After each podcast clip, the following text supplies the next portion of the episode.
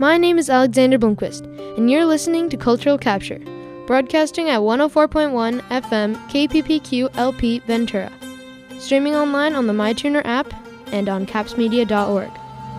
This episode of Cultural Capture, we're going to be going throughout a 1200 year era of burning culture with many pros and cons. This was the Roman civilization. We're going to be talking about how daily life was back then, and it didn't really differ that much from how some of the places in Italy are. Not the bigger towns, like Rome now is more of a tourist location, so it's not a great showing of what the Italian culture is about. I'm just going to talk about Rome for this episode. Rome back in the ancient times was a megapolis, 3.5 million people as the biggest guess, and 500,000 people as the lowest guess. But that is still a lot of people.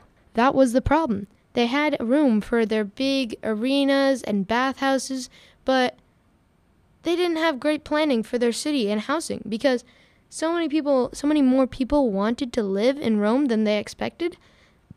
So they had to make apartments called afflui, which is where most of the people lived, because there was no real housing.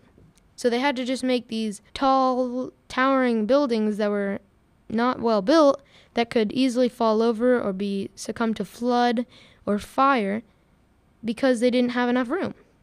So it's kind of like New York City. So people lived there because they thought that they had a better job opportunity, but really, when they came, it was overcrowded and there wasn't enough work because there were so many people. So many of the people became homeless and couldn't even live in this and couldn't even afford the rent to live in the afflui. So in the afflui, there was two types of places. You could go on the bottom floor with spacious multiple rooms and glazed windows. Or you can go on the higher floors, cramped one room, cold in the winter and hot in the summer, and no running water, along with there being no natural light, so you're just living by the candlelight. That's unfortunately what's most of the, well, about half of the people in Rome had to go through.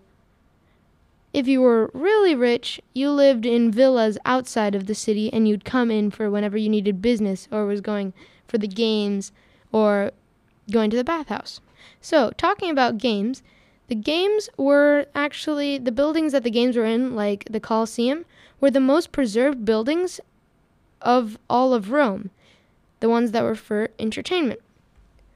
So that's why you can go and you can see the Colosseum and see that it's not actually that damaged and it's actually a really good depiction of what the average Roman building looked like. So the most popular game was chariot races, which was basically you get in an uncomfortable cart and you get pulled at high speeds by horses trying to beat other people while also getting hit by other people. And sometimes there's bows and arrows involved.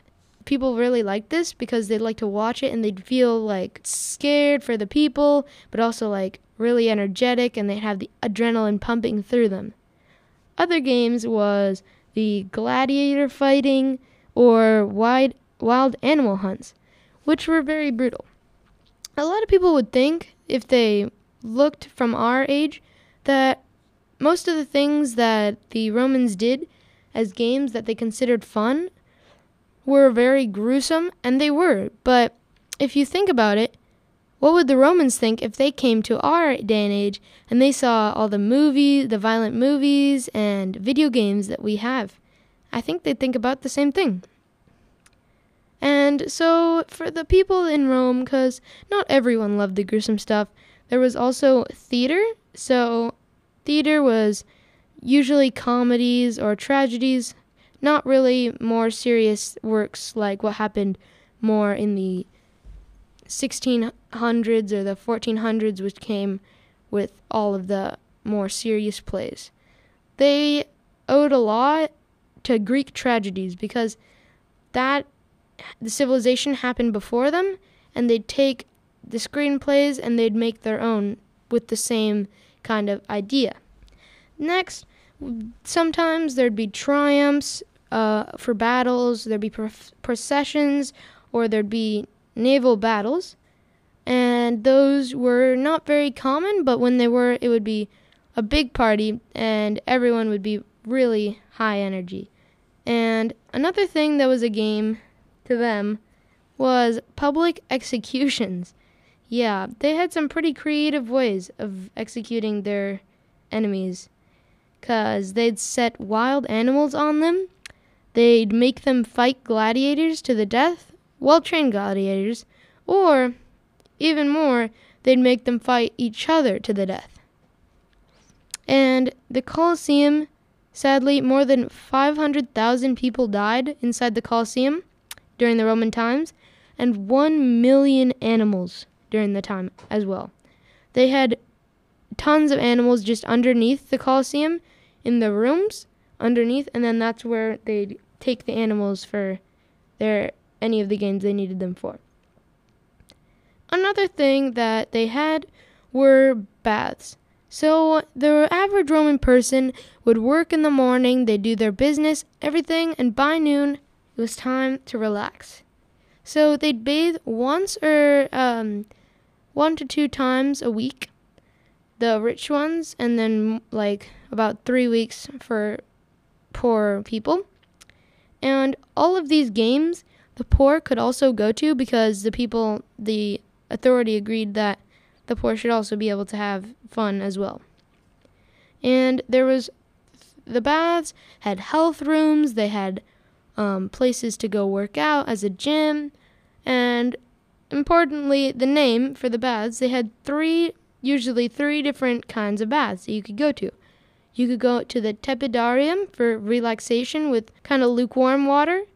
They'd have the caldarium for the hot water, and the frigidarium for really cold water where you'd cool down from all of that. So, the average Roman family, the male had power over everything.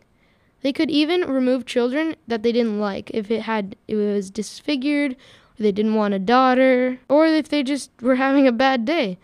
They could just throw them out into the streets. And initially women could not be seen out of the house but by the end of the Republic, women could have jobs and go with her husband to places going for dinner, or also she could go to the baths after the men were finished. And all, an important lesson that I think to learn about this, all of this, is that life depended on status, and this may be the reason for this empire's untimely fall. My name is Alexander Blomquist, and this is Cultural Capture, broadcasting at 104.1 FM KPPQ LP Ventura.